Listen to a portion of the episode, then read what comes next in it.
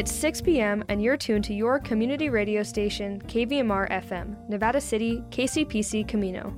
Today is Wednesday, May 3rd, and this is the KVMR Evening News. I'm Julia Gem. Kelly Reese returns Friday. Today is the second day of the TV and film writers' strike. The Writers Guild of America states that streaming services and the explosion of television production are both factors that have contributed to eroding their working conditions. The California Report covers this and more.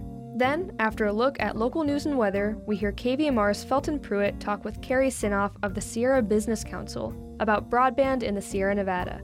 That's all before Al Stahler reports on potential 2023 El Nino weather patterns. This is the California Report. I'm Madi Bolaños in San Francisco. It's day two of the TV and film writers' strike, and hundreds will once again be on the picket line protesting across Hollywood today. Brian Steinberg, senior TV editor for Variety, says TV viewers may have already noticed a difference. If you're watching now the late night shows, your your Jimmy Fallon, your Stephen Colbert, your Saturday Night Live are going dark very quickly because the writers on those shows are no longer allowed to write things, and those those shows depend on very timely up to the minute work. So they're off. They're going to be doing repeats for the foreseeable future. If you're a fan of a scripted show or a comedy, that may take some time to, to vanish because most of these shows have several episodes already banked. Some places may have scripts already written. They can they can film because they're already taken care of by the writers. The writer's job is already done. Steinberg says if this is a prolonged strike, television networks may have to come up with more reality based TV since it's unscripted.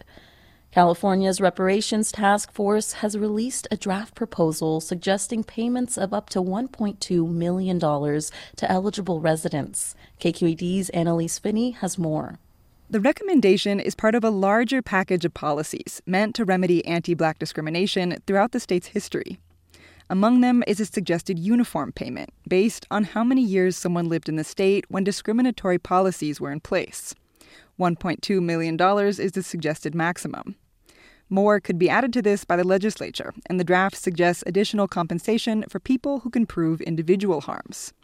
To ease the burden on the state, Task Force Chair Kamilah Moore says this compensation could come not through one time lump sum payments, but over the course of years, decades, even through installments. The task force meets in Oakland this Saturday to approve the draft recommendations. For the California Report, I'm Annelise Finney. Support for the California Report comes from Stanford Medicine, comprising its School of Medicine and adult and children's health systems, working together to advance knowledge and improve lives. StanfordMedicine.org. Paint Care, now with more than 850 drop off sites in California where households and businesses can recycle their leftover paint. More at paintcare.org. And Eric and Wendy Schmidt, whose philanthropy includes 11th Hour Racing working to connect sustainability with sport to help restore ocean health on the web at 11thhourracing.org. Yesterday, we aired a story about the lack of affordable childcare options and how it's keeping women from joining certain industries. Today, KQED's Daisy Nguyen explains a lot of that has to do with how little early educators are paid. It's six in the morning, and Annette Nicholson is up with a cup of hot coffee, ready to welcome 10 children into her home at the end of a cul de sac in Stockton. Good morning. Good morning. Nicholson lives on the north edge of town, where there are few childcare options for families. The parents who rely on her work irregular hours, or they need to drop off their kids early and commute long distance to the Bay Area. Throughout the day, Nicholson will read to the children, play with them, set them down for naps, and answer questions like she's doing here with a five year old boy named Tyree. I'm still getting big like my dad. Yeah. One day you'll be a man, but you got a long time, not at five. You got to get 10, and then 15, and then 20. I'll be 20? She works as long as 10 to 12 hours per day, but she barely gets by. That's because running a licensed childcare business, which requires meeting strict health and safety standards, costs far more than what parents can afford to pay her. We provide all the meals, the location, toys, the assistant, the education piece, the tools to go with that. Nicholson knows she can't charge parents more to cover all those expenses, so she essentially takes a pay cut. At 62 years old, she doesn't have enough savings to retire, and it's because her work has long been undervalued. People still kind of see us as, I'll say, babysitters. That's really how they people look at us and not look at that we are actually the ones that are developing our next generation. Childcare is a labor intensive and essential service, yet people in the childcare industry are some of the lowest paid workers. Nearly all are women of color, like Nicholson, and many are also immigrants. Recent data from a UC Berkeley survey found home based childcare providers in California earn as little as $16,000 a year. That's less than what a dog trainer makes. Those poverty level wages are driving a shortage of early educators and the closures of numerous childcare facilities, leading to even longer wait lists for subsidized care. It's urgent that we take care of this now because, as many of our advocates have said, care can't wait. That's Eloise Gomez Reyes, the majority leader in the state assembly. She's asking lawmakers to bump up the reimbursement rate for providers of subsidized childcare, basically giving them a raise. They're taking care of the most precious people in our lives, and yet we are not paying them enough to keep their doors open. She says because childcare workers' wages have historically been low, the increase will at least keep pace with the cost of living. A recently formed union made up of home based childcare workers are going one step further. They want to overhaul the payment system to reflect the true cost of providing quality care. It won't happen overnight, but Nicholson says she hopes to see potential reform before she retires. You have to not only take good care of kids, you know, you got to love kids because kids can wear you down.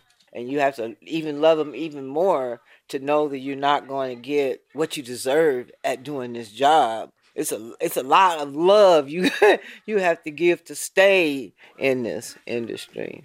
She hangs on, knowing that without her, parents can't go to work.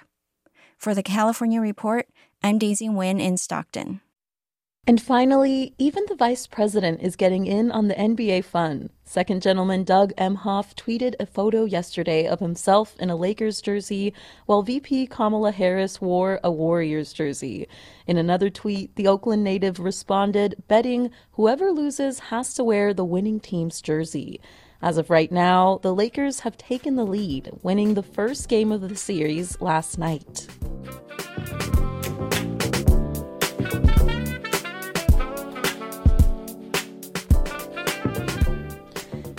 And that's the California Report for Wednesday, May 3rd. We're a production of KQED Public Radio.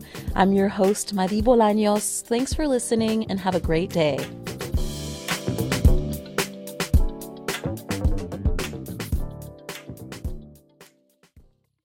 In regional news, in a release today, the U.S. Department of Housing and Urban Development stated that it's allocated $382 million through the nation's Housing Trust Fund.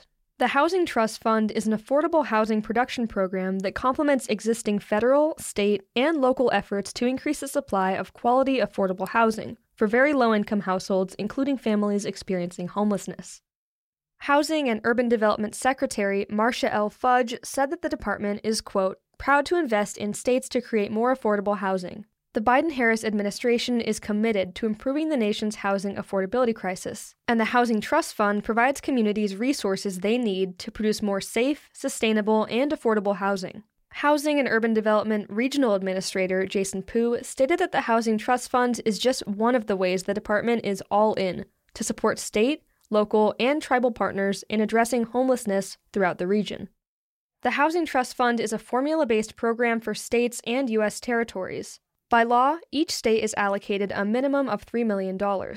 Housing planners will use these funds for activities like real property acquisition, financing costs, site improvements and development hard costs, and relocation assistance. 100% of the funds must be used for extremely low income families, which ensures the priority of this program is helping those with the greatest needs. Turning now to a look at the regional weather forecast from the National Weather Service. In Grass Valley and Nevada City, tonight, a 30% chance of showers mainly after midnight, mostly cloudy with a low around 42. New precipitation amounts of less than a tenth of an inch possible. Thursday, a 30% chance of showers, mainly afternoon. Mostly cloudy with a high near 54. New precipitation amounts between a tenth and a quarter of an inch are possible. Thursday night, a 20% chance of showers before midnight. Mostly cloudy with a low around 42. New precipitation amounts of less than a tenth of an inch possible.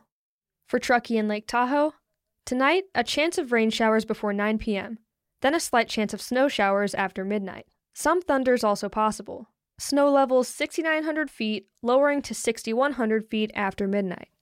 Mostly cloudy with a low around 27. Chance of precipitation is 30%. Little or no snow accumulation is expected. Thursday, a chance of snow showers before 9 a.m., then rain and snow showers likely between 9 a.m. and 3 p.m., then snow showers likely after 3 p.m. Some thunders also possible. Mostly cloudy with a high near 44. Chance of precipitation is 60%. New snow accumulation of less than a half inch is possible. Thursday night, a slight chance of rain and snow showers before 9 p.m., then a slight chance of snow showers between 9 p.m. and midnight. Mostly cloudy with a low around 29. Chance of precipitation is 20%. And for Sacramento and the surrounding valley, tonight, mostly cloudy with a low around 52. Thursday, a 20% chance of showers afternoon, mostly cloudy with a high near 67. Thursday night, mostly cloudy with a low around 51. You're listening to the evening news on KVMR.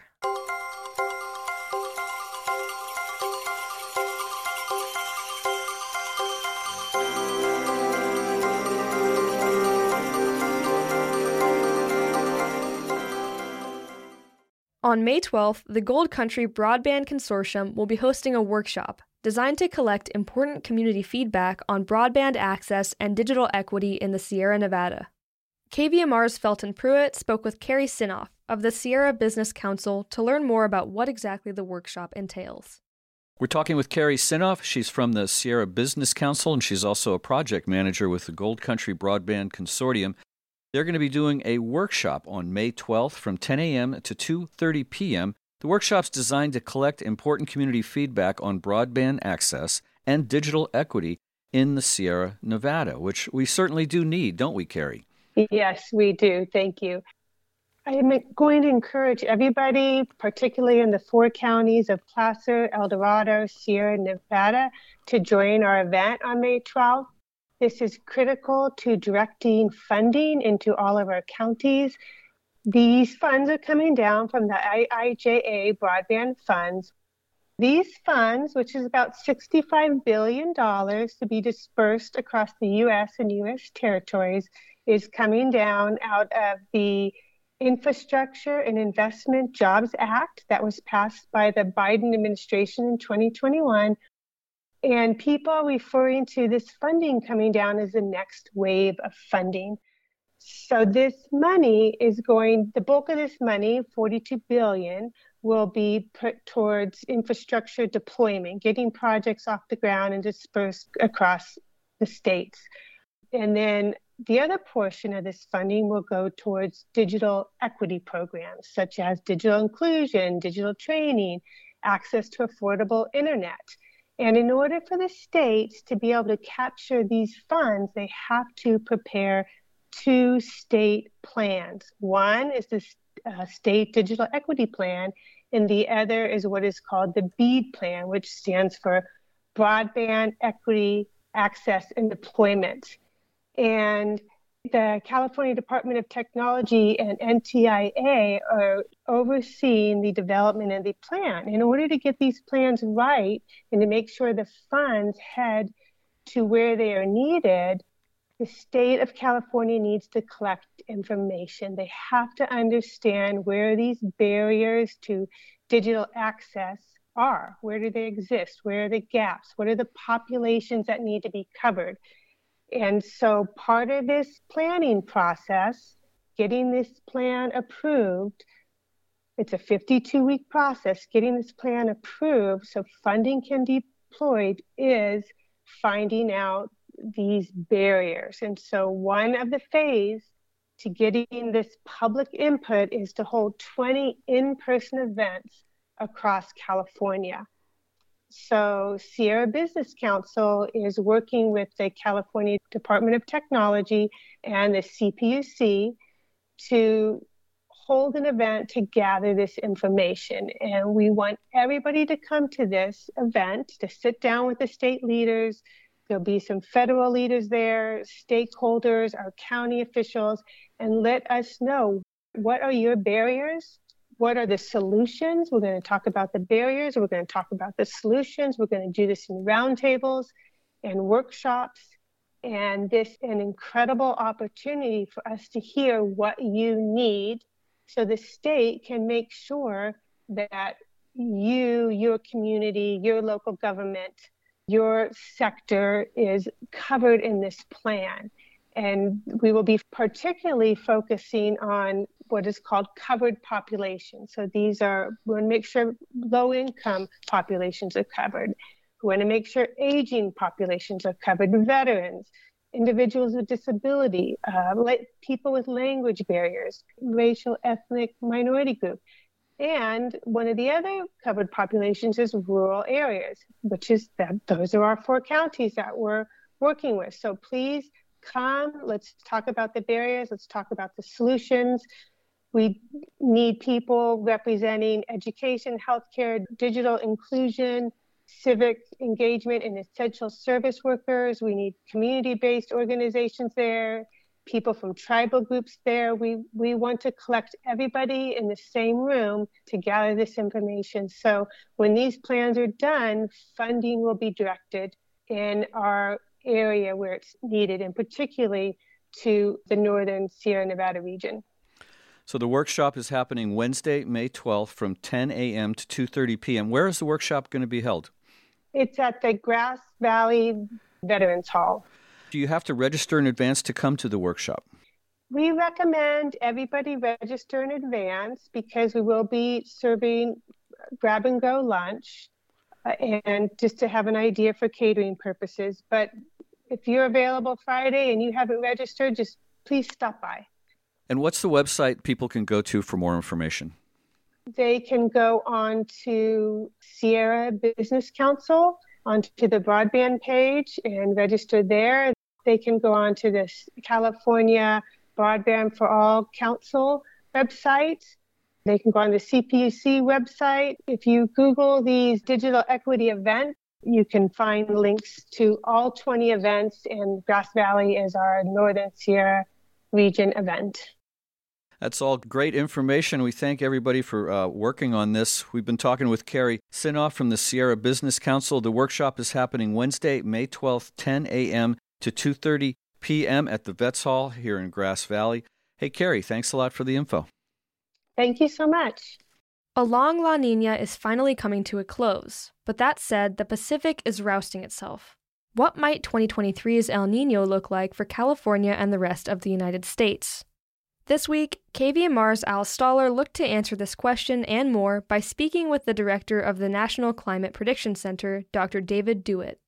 Three months ago, middle of February, the Pacific Ocean, the tropical Pacific in particular, the tropical Pacific was in a prolonged La Nina. The surface waters of the tropical Pacific were unusually cool. Two months ago, early March, the long La Nina was gone the surface waters of the tropical Pacific had warmed back up to average. Three weeks ago, early April, NOAA, the National Oceanic and Atmospheric Administration, NOAA hoisted an El Nino watch, a heads up that the tropical Pacific could soon slide into El Nino. Some said this could be a strong one, perhaps the strongest El Nino we've ever seen. But then again, it was just possible that this year would see no El Nino at all. Here in California, our weather blows in from the west.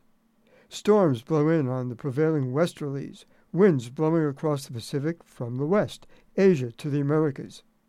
Closer to the equator, in the tropics, the winds blow from the east, from the Americas toward Asia. These are the trade winds, and the trade winds push not just air, the trade winds push the waters. The trades push sun warmed tropical ocean water toward Asia. With the winds pushing warm surface water toward Asia, cold water rises up from below, making surface temperatures in parts of the tropical Pacific surprisingly cool. From time to time, for reasons not well understood, the tropical winds falter. They no longer push the surface waters from the Americas to Asia, and the surface of the tropical Pacific becomes warm. A warm tropical Pacific, that is El Nino. The warm El Nino water warms the air. Warm air rises. Warm, moist air rising forms clouds and brews storms. This is all happening in the tropics, but it affects, it connects with weather all over the globe. If the flap of a butterfly's wings in Brazil might affect the weather in Texas, we should expect these tropical thunderstorms to affect the weather outside the tropics. And they do. They are connected across a distance. These distant connections are teleconnections. I got in touch with Dr. David DeWitt, director of the Climate Prediction Center, and asked him should El Nino materialize in the tropical Pacific, might we expect a good amount of precipitation next year? You mean for California? Yes. Yeah, assuming we have El Nino conditions, El Nino tends to favor above normal precipitation for most of California. And, you know, the part that you might not have above normal, it's going to, of course, depend upon where the response of the jet is. Northern California, you might or might not get as strong a stronger response. But again, it varies. That's the other important point, that it varies every event. So assuming we have El Nino conditions this winter, it would tend to favor or lead to an enhanced probability of above normal precipitation for California. At the same time, drier, less precipitation for the Pacific Northwest. That's correct. And then in between there's kind of a, going to be a gradient, right? Might be Northern California is a little bit below normal. But again, these are all probabilities. There's no 100% certainty associated with these things. I'm calling you from foothills of the Sierra, very slightly, a degree or so farther north than the Bay Area. My impression has been that we are right on the boundary line where we might go with the Pacific Northwest or we might go with California farther south. Yeah, no, yeah, you're you're pretty close to what we would call the the line, you know, where impacts are going to be one way or the other. It's you know, one time we would always talk about a canonical event, right? A typical event. Well, one of the things we've learned in the last 30 years is that there are different kinds of events. And so to just talk about a typical event, sometimes it'll be typical and sometimes not. That's the bottom line there. It's not not just one size fits all. We just had a La Nina winter where we got lots of rain here in California. You sure did. And you can look back in the 2016, 2017 was also a La Nina and you had again a large number of atmospheric rivers well above normal precipitation uh, in California. And then 2015-16 was an El Nino, record strength El Nino. Part of California got above normal precip and part of it got below normal. The thing about California precipitation is that, and there are different ways to assess this, but El Nino or La Nina only explains somewhere on the order of 15 to 25 percent of winter precipitation variability in California. In both the case of 2016-2017 La Nina and this past winter La Nina, an active Madden-Julian oscillation led to a large number of atmospheric rivers that overwhelmed the impact from the La Nina. The Madden-Julian oscillation, another seesaw that combined with El Nino, La Nina, gives us our weather. We'll deal with the Madden-Julian oscillation very soon in another program. But meanwhile, how do those teleconnections connect? There's a tropical impact, and then there's a remote impact, or what we would call teleconnections. Teleconnection, connection at a distance. Yep. Tropical convection, thunderstorms, is going to force large-scale waves that propagate from the tropics into the mid-latitudes and those waves will have high pressure, low pressure areas that will influence the jet stream. Is the jet stream extended towards the California coast or is it retracted back towards the Central Pacific? And it's the jet stream that steers many of our winter storms. So now we wait. maybe just a few months to see if El Nino really kicks in. I've been speaking with Dr. David DeWitt, director of NOAA's Climate Prediction Center. For KVMR, I'm Al Stahler.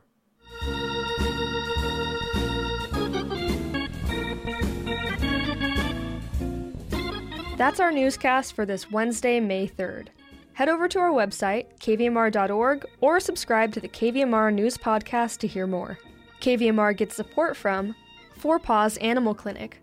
Dr. Susan Murphy and Sue Lester and staff are proud to support KVMR, providing medical, dental, alternative, and surgical services for cherished companions on Searls Avenue in Nevada City.